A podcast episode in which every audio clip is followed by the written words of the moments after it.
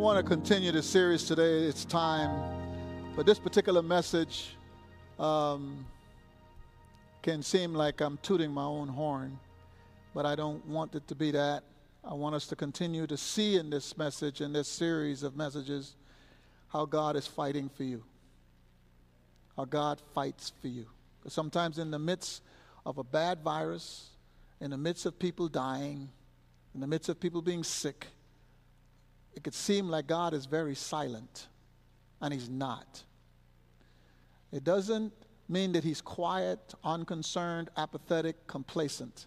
It simply is how He operates is so efficient, and how what He who He uses to direct what He is saying is the ones that are vocal. So I want you to see this in Ephesians chapter 4. Let, if you could turn there. Passage I have preached before, but I'm reworking it, attached to this series, verse 11 through verse 13. And uh, I want us to keep this in mind. It's time. It's time for us to take church serious. It's time for us to stop playing church. It is time what God is doing in this diaspora, the scattering of the church along with the world is that it is time for us to be serious about what God is doing. Okay? Let us stand. Let us stand. It's time. That's what it's time means. That's what it's series, it's time. If there's anything God has taught me in this time, is that we have come to church, but the most important organism that He has put in place, we take it for granted. And so, He's allowed us to suffer along with the world. And if that don't shake us up, I got nothing. In Ephesians chapter 4, verse 11, he says, And he gave some as apostles, and some as pastors, and some as evangelists, and some as pastor teachers, for the equipping of the saints, for the work of service, for the building up of the body of Christ until we all, until we all, the goal is until we all attain the unity of the faith and of the knowledge of the Son of God, to a mature man, to the measure of the stature which belongs to the fullness of Christ.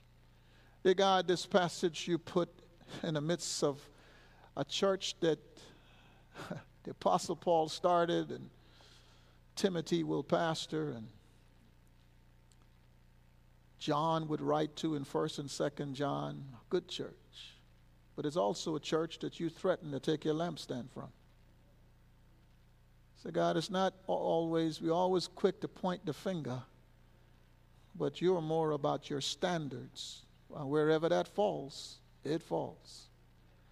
Help us, God, to see this text, to walk in this text, so that we will grow together. It's in Jesus' name we pray. Amen. You may be seated. I got to see some of your Texan game last night. I didn't get to see all of it, but I did see the part where Brady was picking y'all apart.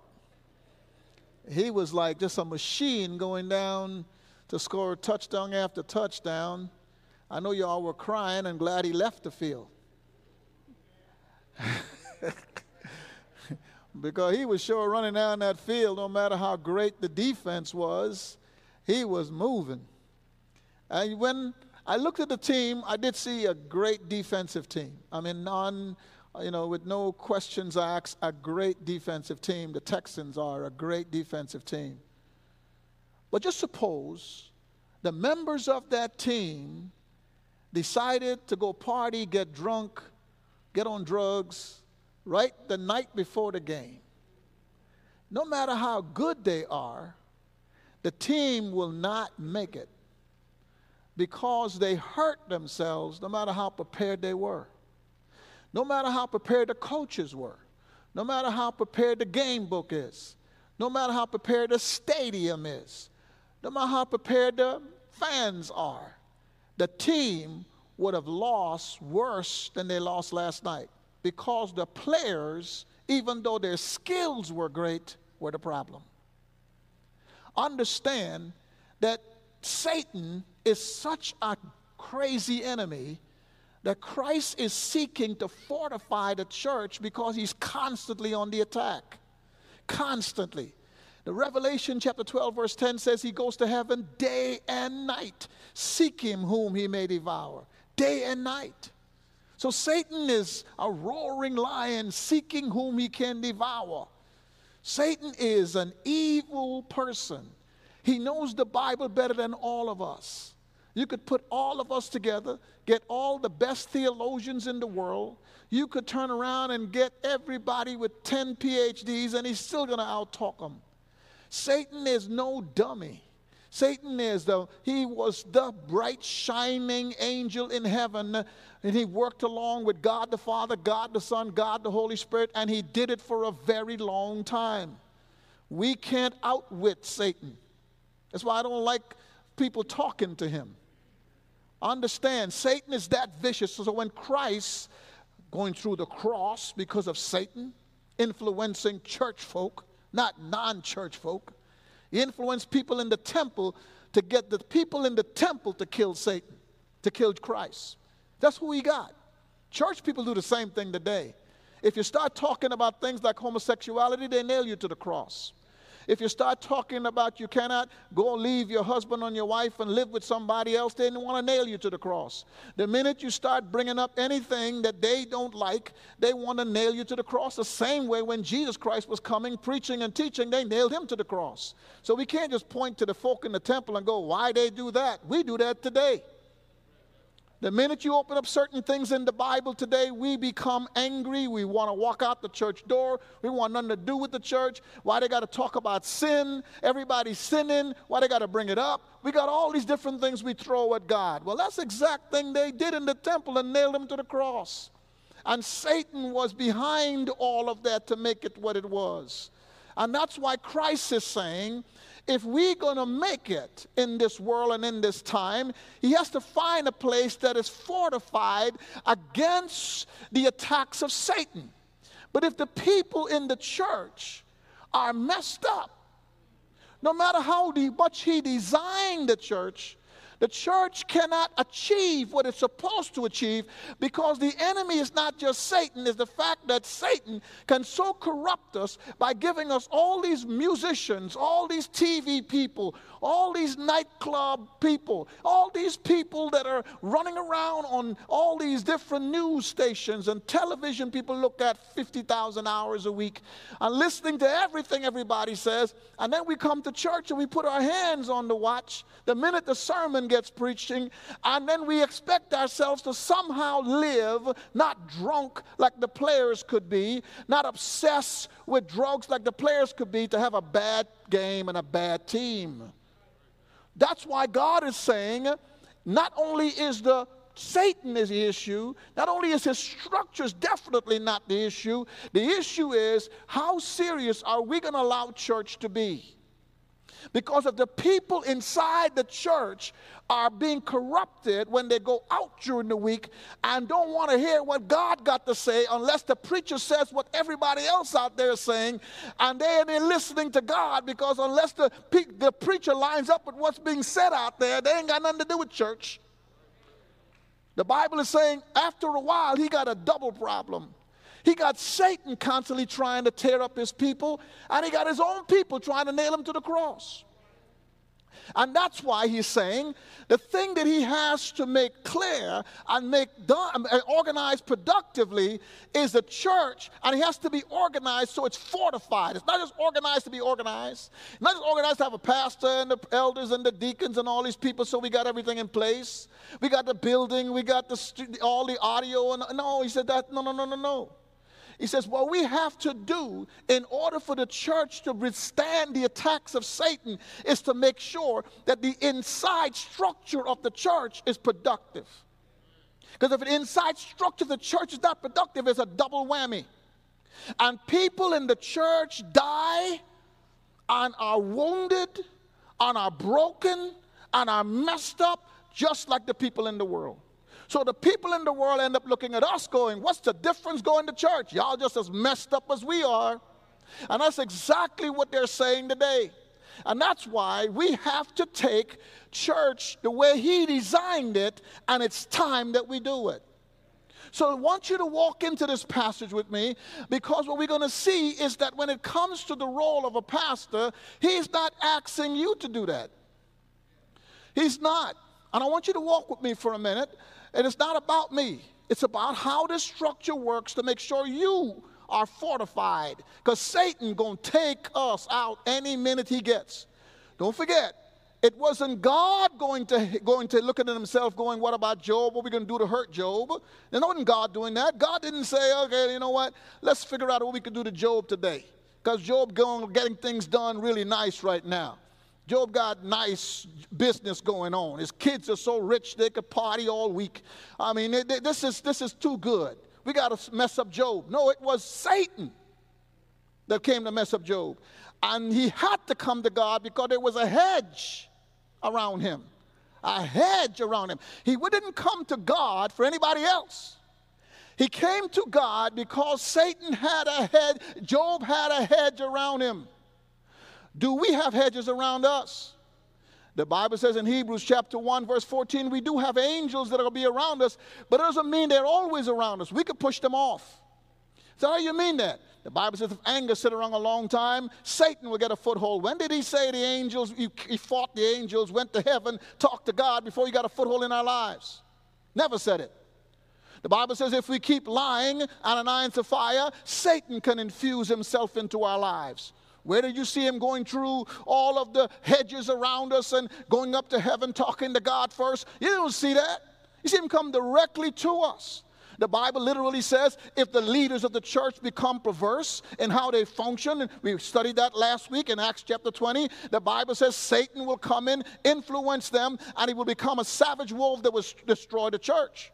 If the leaders go left, so the Bible is literally saying that it's not like the hedge around us is automatic. Job was righteous, there was a hedge. Didn't come, Satan did not come to God about anybody else. Because why? They didn't have a hedge. Job had a hedge. And that's why Job repeatedly being said was a righteous man was important before you talked about the hedge. Have you considered Job, who was a righteous man? Yes, you have a hedge around him. That's why that came first. So, in other words, in order for us to be fortified, God has to exactly take care of how the leaders are in place because they could be the worst enemy. Are you with me? They could be the worst enemies. Who nailed Jesus to the cross? High priests, elders, Pharisees, Sadducees. Well, I'm naming them because they made up the Sanhedrin. That's who made it up. It was a group of leaders who said Jesus Christ need to be nailed to the cross and went to fight to get it done. So if the leaders are corrupt, you got a massive problem for the church, for a nation. So that's why when it comes to picking leaders, he's not asking anybody to do that for him. When you come to God gave pastors. In the Genesis, God made the earth. He didn't ask for our advice when you come to picking Abraham, where did God says, let's get nation of Israel together and then let them select a leader? Doesn't. Here's Abraham.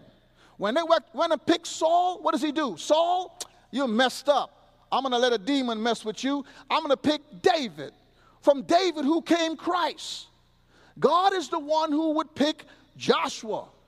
When it comes to leadership in a church, and he's starting up the church. Don't forget, the only two things that God ever established on earth is the family and church. That's it. God has not committed himself to nothing else. So that's why Satan comes when Eve is around to cause the family to fall apart, because then he got all of mankind. Then he comes to the church, because if he could corrupt the church, if judgment does not begin in the household of faith, what will be the outcome of the world? If we don't do right, the world is a mess. See, we, we keep looking at the world saying, oh, yeah, they need that because they're messing up, doing all kind of stuff. And God is going, no, the world is suffering because of you. The Bible is saying where righteousness is in the book of Proverbs, sin is restrained. In other words, when a body is healthy, disease can't penetrate. But if the body is not healthy, disease can do whatever it wants. So the Bible is not looking at the crazy folk in the world. They live in sin. That's what they do. He's looking at where righteousness is or is not. And that's why he is saying, I'm never going to turn over to the people of God to select who's a pastor. I will decide that. Because if that position is off, it's all off. It's all off.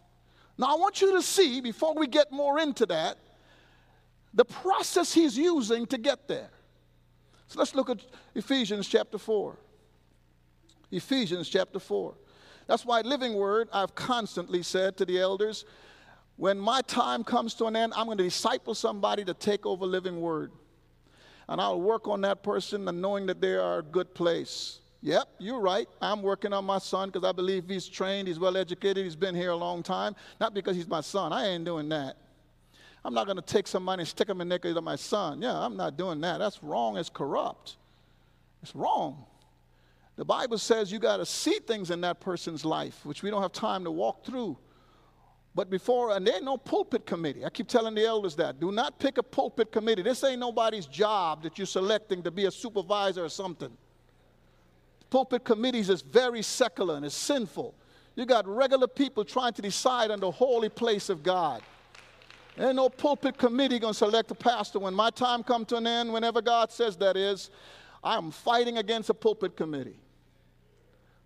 There is no pulpit committee in the Bible. I could take you through Bible after Bible after Bible and see how they selected people, fasting, praying, all kind of stuff. A group of elders doing that. And then that group of elders then presented to the people who will be the next person. It wasn't the people voting on it. This is all messed up. We're in a democracy. So we bring that democracy to the church. We go to jobs, so we bring how people are taken on a job to the church. We don't realize we keep bringing the world to the church and then asking God to bless it. God is going, that's twisted. How are you going to bring the world to the church and ask me to bless it? Because I gave you pastors. He's not playing with that position. And I read to you why last week. Last week I read to you that the reason why Corinth was so corrupt is because the pastors were like shining stars in the church. They were like lights in the church. They were preaching and teaching and talking bad about Paul right there in 2 Corinthians chapter 11. And Paul has to fight for his integrity because of what they were doing to destroy it. So the church was a mess in Corinth because of leaders. Christ was nailed to the cross because of leaders not because of sinners. The Romans kept saying, This man is not guilty. The sinners were saying that. It is the church folk that were saying, Kill him. And that's why the Bible is saying, Don't corrupt this position. Don't corrupt. Don't tolerate corruption at this position. I would teach you that. I'm a man. If I go twisted, don't mess with it. He says this this is how he established this. This is how he fortifies the church. He has to have a point man. That's why Satan will come after me like crazy. He will come after me. He got to tear me down. He got to tear my family down. He got to tear my marriage down. He has to. Because if he doesn't do that, that's why you see pastors that have died in this COVID. He has to say, hey, look at them preachers, they're dying. He has to come to the person who's the general leading the army and take him out. Who do you shoot first when you go rob a bank? The security guard. So that's the reason why in this text he says, I fortified the leadership.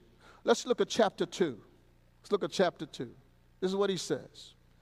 Having been built on the foundation, this is how, when we talk about what the word church means, the word church means a collection of believers that he calls out from everybody in a town because of just sort of those of you who may not have heard this that are maybe listening online. This is a def, quick definition of church. The word church is why Christ don't define it, he just says it when we talked about it in the past. It is, it, you had an envoy that would go out. Rome conquered a lot of places around the world, like England did for a long time. And Rome would go out and they would conquer. And when they went into these villages, and places, their people would be there. Like you see, Paul would say, I'm a Roman. Well, they would not, they didn't have Instagram, television, all this other stuff to say, like you see Biden standing on television saying, we're to do. They didn't have that.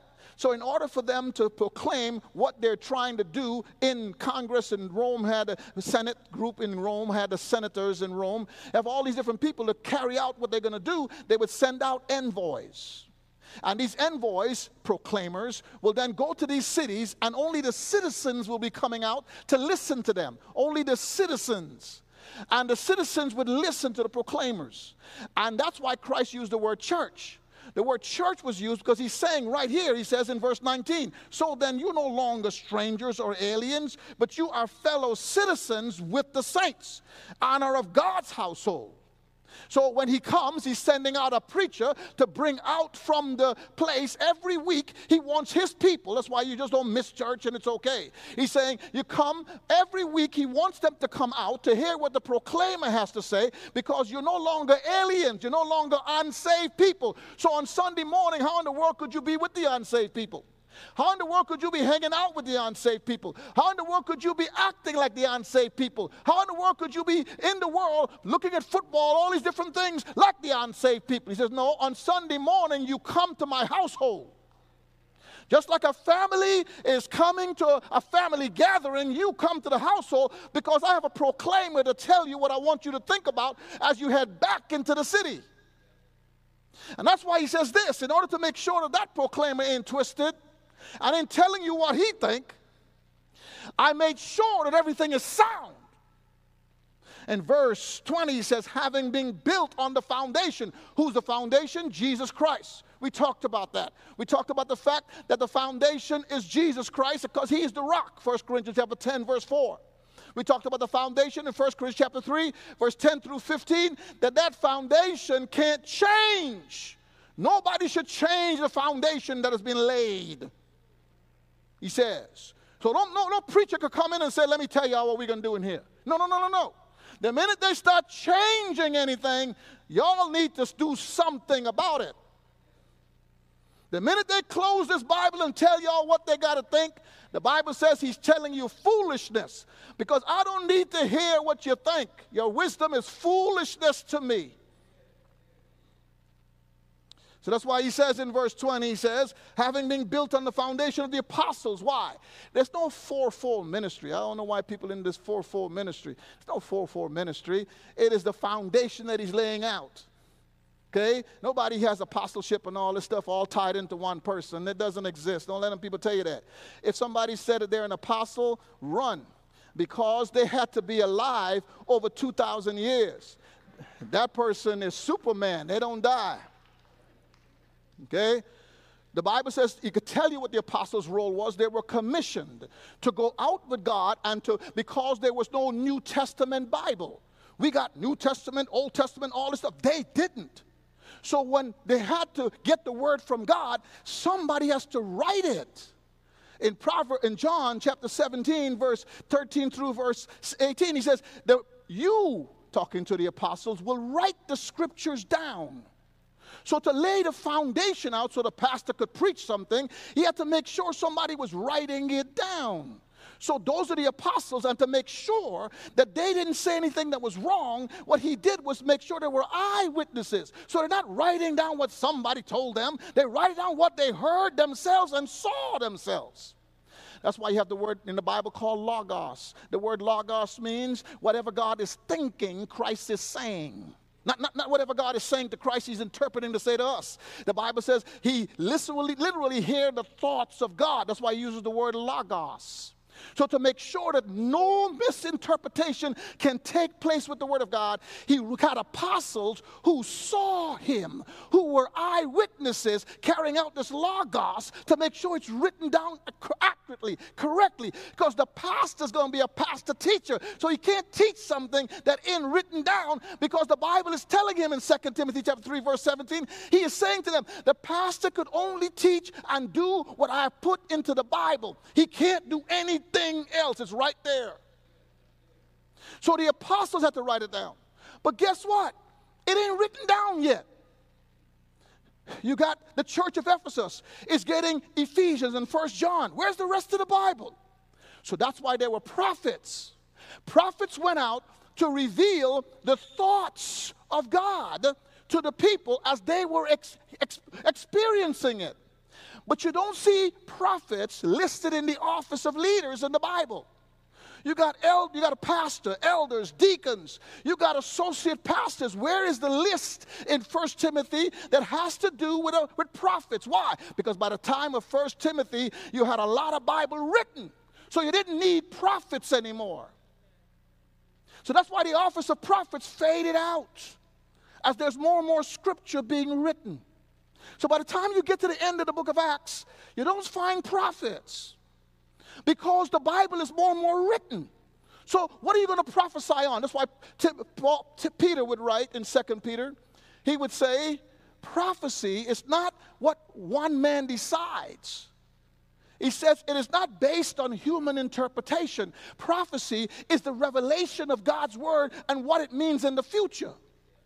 I could prophesy right now. If you children, if you don't listen to your parents, your life will not be long in the land. What did I just do? Prophesy about how long they live.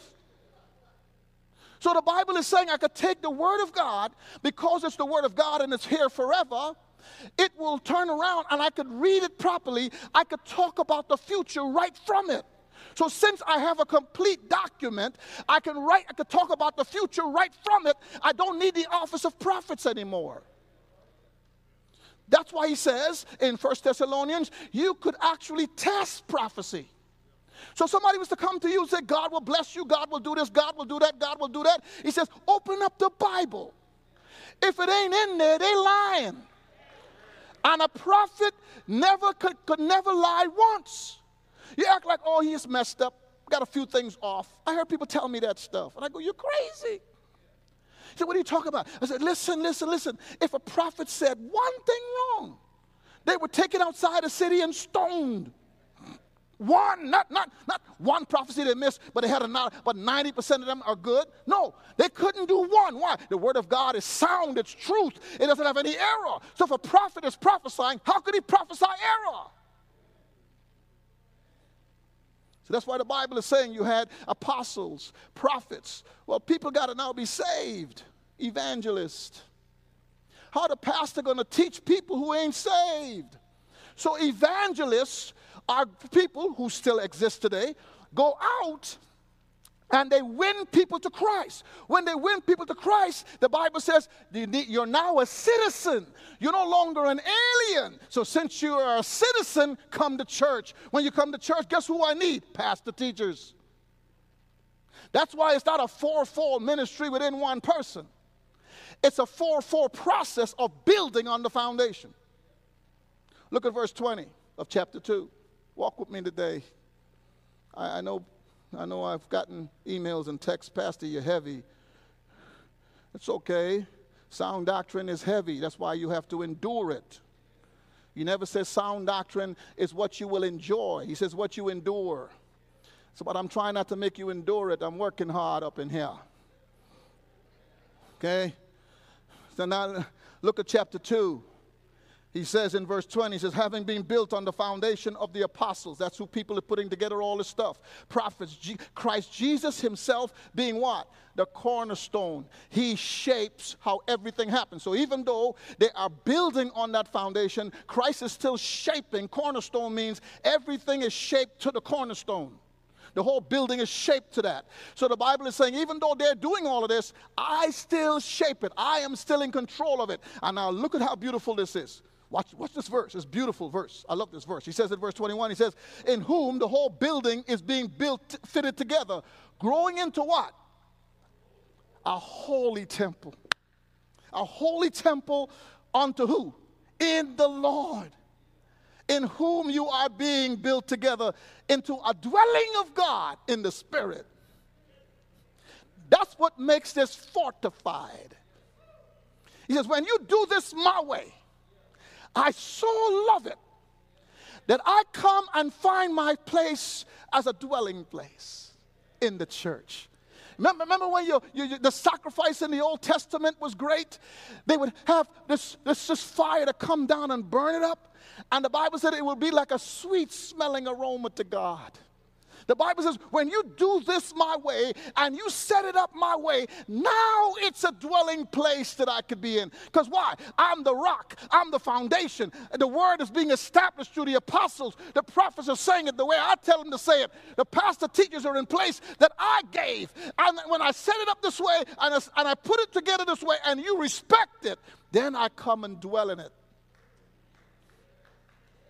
If God dwell in something, it's fortified. That's why I'm saying you don't want to mess with this. You don't. That's the last thing you want to mess with is this. Don't touch it. Don't fight for what you feel you need to have or what you don't like. People come to church because the minute they start feeling important, like a teenager, they start talking crazy. You know that? I learned that raising kids. You put four wheels onto them and get them some more more more education, all of a sudden you become dumb. You ever notice that if you raise teenagers, you become the dumbest person in the house because they think they know? They could even come home from college telling you about what philosophy said, what Socrates said. I said, "Let's Socrates gonna buy you dinner?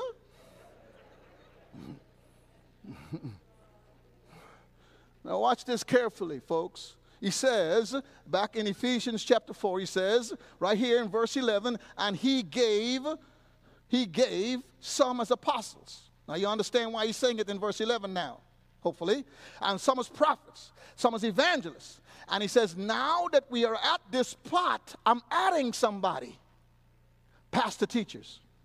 I'm adding him. Because now I got to care for my flock. Now, now, notice this carefully. He didn't say preacher teachers. Watch it carefully. He said pastor teachers.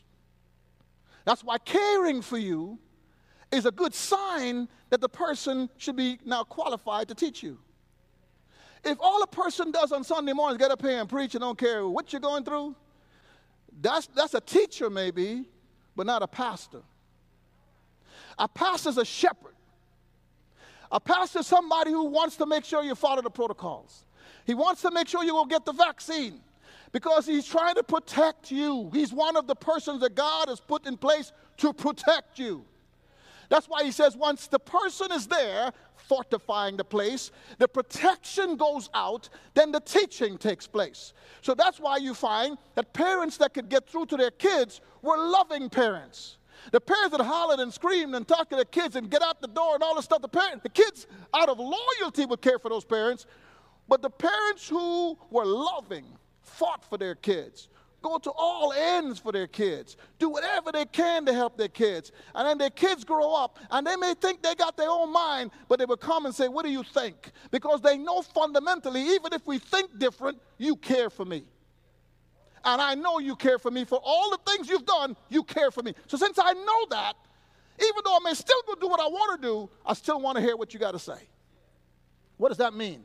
The person cared before the person taught. So understand that's why there's a comfort and care ministry. That's why there's a pastor shepherding as the church grows. That's why you got all these things at Living Word. You got an assistant pastor who part of his job is to watch over making sure the ministries are functioning so that the pastor could focus on the caring side. That's why you have elders. The Bible construct elders. We looked at that in Acts chapter 20. The elders are supposed to what? Tenderly care for sheep. That's why you see them over new membership. That's why you see them having deacons below them. That's why you see the elders with deacons below them trying to keep up with the deacons to care for you. That's why you see us calling and trying to keep up with people, no matter who's here, who's not here. Because the job of the shepherds is assist the pastor in getting the caring done. The Bible says what he's going to do, he's going to add the gift of encouragement to the church, the gift of helps to the church. Why is he doing all of that? Because he says, I, I want you to know that Jesus Christ cares. Why? Because God is who? Love. So that's why he doesn't say preacher, teacher. He said pastor, teachers. If a person cares, then I'm going to give him the right to shape your will.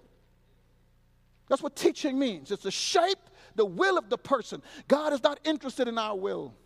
I'm sorry, folks. I know some of you are bright, brilliant, got education. Well, let me put it a different way. You got education. And y'all bright, got good jobs. People depend on you.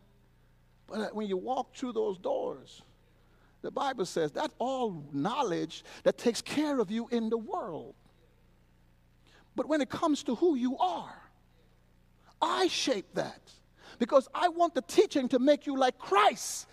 Not, not like a good supervisor in the sense that you know all the supervisory things to do, or a good teacher because you know all the teaching things to do in math and, and, and algebra and, and arithmetic and all this other stuff. He said, No, no, no, no. You learn that. You teach that. But if you're not a good person, then you can't be a good husband, a good wife. You can't, can't be a good parent. You, could be, you can't be all these things that you need to be on the job, a person of integrity. You can't be those things because I'm trying to shape you to be salt and light in the world. And the person who shapes your mind for that is the pastor teacher. That's why he's preaching Sunday after Sunday.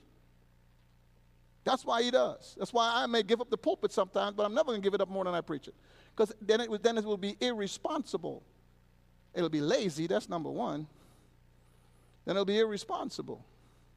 You don't want a pastor that gives up the pulpit every five seconds. This is his primary job. If he ain't ready, he's messing up. If I'm not ready to preach on Sunday, I forgot my major job prescription. Matter of fact, in Acts chapter 6, the only reason why I'm paid full time is so I do that. it's not just being full time as a pastor. The main reason for being full time is to, is to pray and study the word. It's right there in Acts 6. God ain't leaving this for no guesswork because it's a fortifying against an enemy that is vicious. He wants to take you out. If he don't take you out physically, mentally, with mental duress, causing people to be mentally sick. If he don't take you out that way, he puts you in depression. So you end up just depressed. Don't open up the blinds because you're discouraged. Satan comes to take us out. And the place that God has fortified is the church. So his leadership can't be messed with. That's why he says this. Come on with me. And he says, I gave you. Hopefully, I finished this this week. I ain't rushing. I don't feel compelled to rush. Y'all gonna be okay. Y'all look at I Love Lucy reruns forever. Don't be talking to me. I don't want to hear it. Some of y'all trying to look at Dynasty now all over. I, I see uh, that movie where you had people on Paradise Island or something like that. They're trying to resurrect that. I saw some commercial for that. So y'all, some of y'all are gonna go back to Love Boat. So don't be talking about Jesus. Look at Ephesians chapter 1, verse 11. We, we do all of that. Some of y'all still looking at that stuff. The Huxtables, y'all still looking at that. Come on now, Fresh Prince. How many episodes? Some of y'all look at so many episodes, you could actually say the lines. That's bad. When you could actually say the lines that the person is saying, you're looking at way too much TV. But I've known of people say, yeah, she's going to say this. Someone, what? I remember growing up and watching, uh, when I was a teenager, my mom would be cooking and watching, uh, uh, what's it, some of those young blood com- uh, soap operas. And because I love my mom's cooking, so, you know, I hung around the house because I know she cooking and the smell gets you, you know. The smell gets you. So you're hanging around the house. I'm saying, man, look at these things. This, they, are doing, these people just keep doing the same thing. They're going to be in love and they're going to get really close together and they're going to almost marry. And before they can marry, something going to go messed up. So now you got to look at 10 more episodes before they come back together. I'm going, this is ridiculous. I ain't looking at this there was some guy on there supposed to be marrying Laura, something like that. They took forever for not marrying. I'm saying, they gonna ever get married? Golly, this is a messed up relationship. So y'all don't be talking about God. Y'all looking at Laura and whatever his name was, waiting for them to marry. I don't think they ever got married. I remember that. I looked at about four episodes and I said, These kids ain't getting no married up in here. They just want you to keep looking because you want this love stuff. Okay, y'all, okay, let me get back to the message.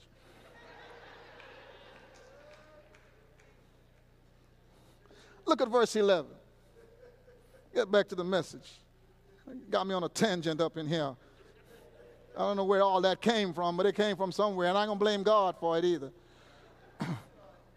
Look at verse 11. He says, And also we've obtained an inheritance, having been predestined according to his purpose, who works all things according to whose will the counsel of his will. He's not looking for us. Look at verse 10 with a view to an administration that is suitable for the fullness of times. God is saying, You ain't got nothing on me as these times become more technological and all this stuff. Whatever I'm doing in the church, it is ready and set for the fullness of times. You don't have to fix it or rearrange it because I put it together. It's based on my knowledge, based on how I see everything, my counsel, the administration I'm putting together is organized to be the body of Christ. You don't need to come and tell me how dumb I am because you're in a technological age because you just got smart and got two PhDs. I put it together for the fullness of times. I put it together back then 2,000 years ago. It is still good for now.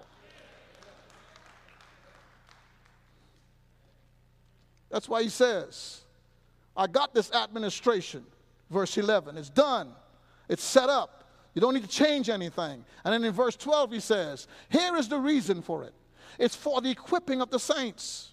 It's for the equipping of the saints. For the equipping of the saints. okay, what is this? Everybody says it's mending broken bones. All right, that's fine. You, you could find that in the Greek. You could find that attached to that and all that. But it's not just that. And I don't like to go with that definition. The definition I like to go with is the one that I believe best fits the context. What is the one that best fits the context? What best fits the context is that they, when they get ready to put a ship on the seas, they don't have satellite looking at that ship. They don't even know if there's a storm blew, uh, blowing in the Gulf. They don't know. They don't have satellite pictures and all this other stuff, planes flying in the midst of it to say it's 100 miles an hour. None of that. They are literally getting into a sailboat going blind. So they got to prepare the sailboat in case the sails break. They got to get more sails from the bottom of the boat and put it back up. If the, if the wood breaks that holds the sail, they gotta, go, they gotta get wood right there to put it back up. If they, if they end up straying along on the ocean, can't find the wind, they gotta have enough food to stay there. So when the boats were going out on water, they had to be fully equipped for anything that could go wrong. That definition to me best fits this passage. That he's talking about taking care of a ship that is going out to sea, that is going out blind. We don't know tomorrow. We don't even know if we're going to make it out the door or not fall dead with a heart attack. We don't know. The Bible says when we walk out of here, we are literally going blind. That's why he talks about walking the light as he's in the light. Because we live blind if he doesn't open up our eyes to see. So he's saying the pastor's job is to equip you, is to make sure that when you go out, you end up being complete for any situation you got to deal with. That's why we have Life App. That's why we had a marriage ministry yesterday. That's why we have all these different things. Well, we have to deal with mental illness coming up here in October. Why are we doing all these things? Because we have to equip you. If I don't do it, I'm not doing my job. Go to Colossians chapter 1. I'm, this is the job of a pastor. He has to make sure that whatever you face in life, whatever issues you face in life, you know what to do with it. That's why it's teaching, not just preaching. Preaching in the Bible actually means to win the loss. The word evangelizo, it means to win the loss. Teaching means to win the person's heart to Christ, to do what Christ is saying by shaping their will because they're already saved. So that's why you have preachers, then you have pastor teachers. Because pastor teacher's job is not just to preach and get you happy and jump around. He says that's not what's going to happen in the last days. The pastor's job is to make sure you are mentally equipped to walk in the light. Colossians chapter 1. Look at verse 29 and verse 28. Y'all still there? I hope y'all not in the middle of a nap because I'm going to throw a rock at you right now. Well, that wouldn't be good. That wouldn't be a caring pastor now, would that be? That took care of all of that. Look at Colossians chapter 1, verse 28. He says, We proclaim him, admonishing every man and teaching every man. I bump, push, shove, try to get y'all to go to Life app. When the classrooms get small, we're going to have an overflow Life app. We're going to work at that. I have to find ways. I can never say, well, it's the biggest rooms we could find. That's all we got. So we're going to have to figure, you know, this, they can't make it because the room is not big enough. The Bible is saying, I just got lazy on you. I got to find a way. He says, because it's every man. With what? All what? Wisdom. Why didn't he say all knowledge? You know why he don't say all knowledge? Because he already talked about it in chapter, in same chapter, verse 9 through 11. He talked about it. You know why he don't say knowledge? Because the pastor is supposed to help the word of God to become so applicable that when you go out there, you know how to take the knowledge you got and use it. So that's why it's wisdom. You can't have wisdom, he says in verse 9 through verse 11, unless you grow spiritually.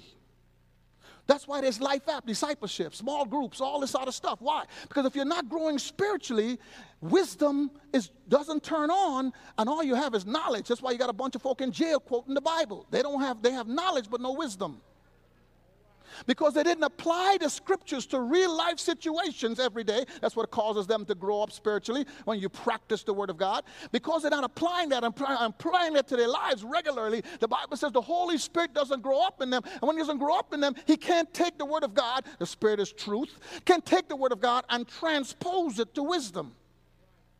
So the job of the pastor is not just to teach you, it's to work the system, make sure it's equipped so that when you go out, you could deal with any life issue you have. Stay in that verse. This is what he says. Stay in that verse. He says this in verse 28 of chapter 1. He says, so that we may pro- present what? Every man. I don't care what color you are, if you got out of high school, flunk out of high school, flunk out of college. I don't care if you're divorced, remarried, just got off of drugs, alcohol. He's saying all of that is irrelevant.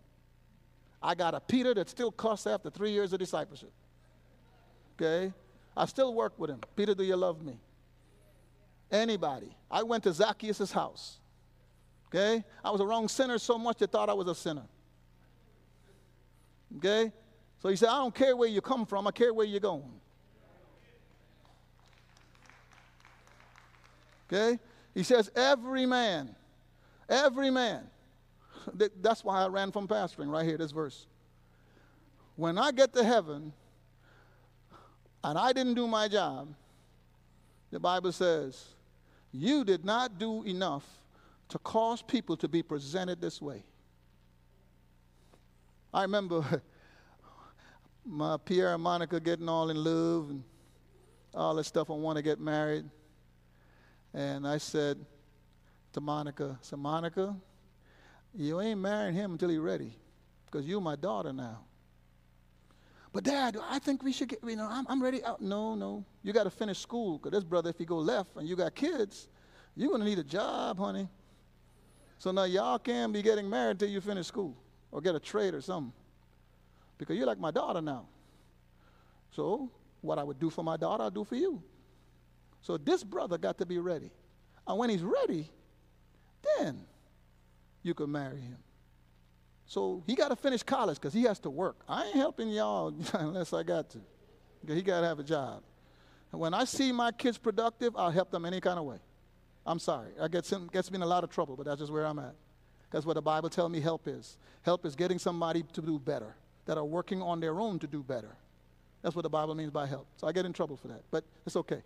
When you, when you see that going along, then he's ready. He's on his own initiative bettering his life. Therefore, he could take over a home. So I'm not releasing him from this house until he's ready. Some people say, well, you can't be ready till you're 27. He ain't got ready, ain't got nothing to do with age. David was ready at 16. Ready ain't got to do with age. Everybody's throw age in my face. You go to age, you got major problems. Jesus Christ was only 33. You got a problem with even Jesus. Okay? he started ministry at 30. So you got issues because they only lived to about 45 in Jesus' day. So when you come to this, the Bible is saying Jesus' job is to present the church as a radiant church before God. Well, who's going to help him do that? Pastors. So it's not just going to heaven. I was a pastor, you know. Uh, no, he said, no, we, we don't roll like that. I'm not putting a crown on your head until the people you serve, you help me present them before God as complete. If you don't help me present them before God as complete, when I'm giving you all these resources to get it done, he says, then guess what? To him whom much is given, much is re. When you come to heaven, we got to talk. There ain't no crown on your head. There's no white gown you're putting on. And forever, forever, forever, everybody knows that you were a messed up pastor. I ain't playing. That's why he says this. Look at verse 29. In verse 29, he says, And for this purpose, this purpose also I labor. The pastor didn't work, it was a labor. Striving according to his power, which mightily works within me. That's why he gives pastors, because they got to have some strength mightily working within them, and they're going to get worn out, tired, because they are laboring every day. Preaching, laboring. Teaching, laboring. Getting ready to pastor and to teach, laboring. Takes about 40 hours to get a sermon. Then you got another 20 something hours to get Bible study done. If I look at a clock, I'm already working 55, 60 hours before I do anything else. That's just the way it is. It's a laboring. You no longer have a life, it's over. He tells Timothy that. Timothy, your life is over. So if I got to look at a football game, he's happy. If I don't, well, there you go. What's the score? Now I got an app. I can look at the score and go, oh, my Cowboys lost again. In the name of Jesus. Dak broke his what? So it's depressing. That's why Mondays for most pastors are the worst day. That's why I don't take off Mondays. I take off Fridays. Well, don't ask, don't tell my wife that. She don't know what I'm talking about. That's like French. What is taking off, Brother Cannings? That's why sometimes I just fly out of town. It's the only way I can just deprogram. So when some people ask me to speak, yeah, I come. When do I have to speak though? At night. Great. I got the day off to get my mind refreshed. Because why? Until, look at verse chapter 4. We'll finish this next week. Sorry, Pierre. Finish this next week, verse 12. Pierre's already working on next week's sermon, so I just backed him up. For the equipping of the who? I know that all of y'all ain't gonna want this. He didn't say for the equipping of the members of Living Word, for the equipping of the members of Ephesus. He said for the equipping of those who've already set themselves aside and dedicated their lives to walk with me. So, in other words, it's not about how many people are in church that join your church, it's how many people are committed to be saints. So, you could have 10,000 people, but they're just members, they're not saints. There were a lot of people in Jesus' day, but those same people he fed, the same people he sat on the side of the mountain and taught the word, the same people who would follow him around the countryside are the same people that said, Crucify him. It wasn't different people. It was the same people that saw him raise the dead, heal the blind, the same people that say, saw him say to the dead people, rise, rise up and walk. Them same folks said, crucify him. Why? Because they were followers of his good works, not of his person, the Christ. So he says this to the pastor the people that you will equip will be saints. So eh, eh, that's why I work hard, but I don't determine the results because I don't know who the saint is. See, the saint is a person who is dedicated and committed to God. You see the same thing in 1 Timothy chapter 4. He would say to Timothy, Teach those who would listen and continue your ministry forward. You see, folks, why? You can't equip a boat that ain't going out to sea. If you equip a boat that's going to sit on the side of the docks, it's going to get moss under it. It's going to sit there. It's going to, docks going to eventually beat it up with the winds hitting it all over the place. The boat is going to fall apart just sitting there. The best thing for the boat is to put it out to sea. The Bible is saying anybody just want to come, sit, sour, and talk. And my mom used to have a definition for that. Come sit, sour, and just run their mouth, not really seeking to grow spiritually. He is saying, My job is not to equip them. My job is to equip the persons who say, I'm dedicated to this. I am committed like a Job. I'm committed like an Abraham. I'm committed like an Anna in the temple. I'm committed like people who walked with you, God, Timothy's and Titus's. I'm committed like the people in the Old Testament who served you faithfully. People in the New Testament who serve you faith, faithfully, the Dorcases of the Bible. He said, them people that serve you and faithfully walk with you. He says, I, you, I equip them. You go equip them and you build them up to do great. I'll finish this next week. Sorry. Sorry, Pepe. Oh, I said his nickname in front of everybody.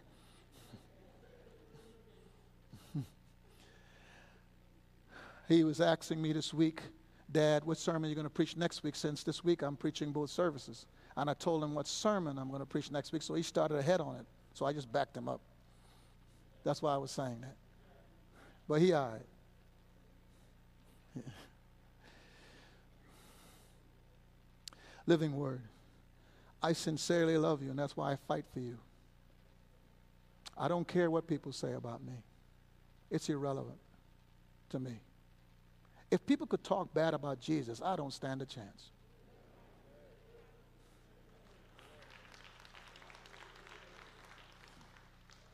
I'm not perfect. I'm going to make mistakes, but I'm always going to own them. I will never run from them. I was raised that way. Son, you're wrong. Yes, ma'am. Let's fix this, son. I will never run from a mistake. I'll own it. Because what is at stake is Satan wiping you out. This is not a game. This is not some fun thing we're doing here. This is life and death. You can't mess with this in the last days. There's a storm about to tear up New Orleans. Satan is the prince of the air. Ephesians chapter 2, verse 1 and 2. That ain't happening because of some the, the water getting hot and all this other stuff. And yeah, all this stuff is going on because Satan is at war, seeking whom he may devour. This is not a game. This is not just church and how great the musicians may be. This is about your life, it's about your family. And God loves you so much, He didn't just go to heaven, He set up a place that can fortify you against the attacks of Satan. He's trying to create a family to bless you. And you should never play with it. Never take it for granted.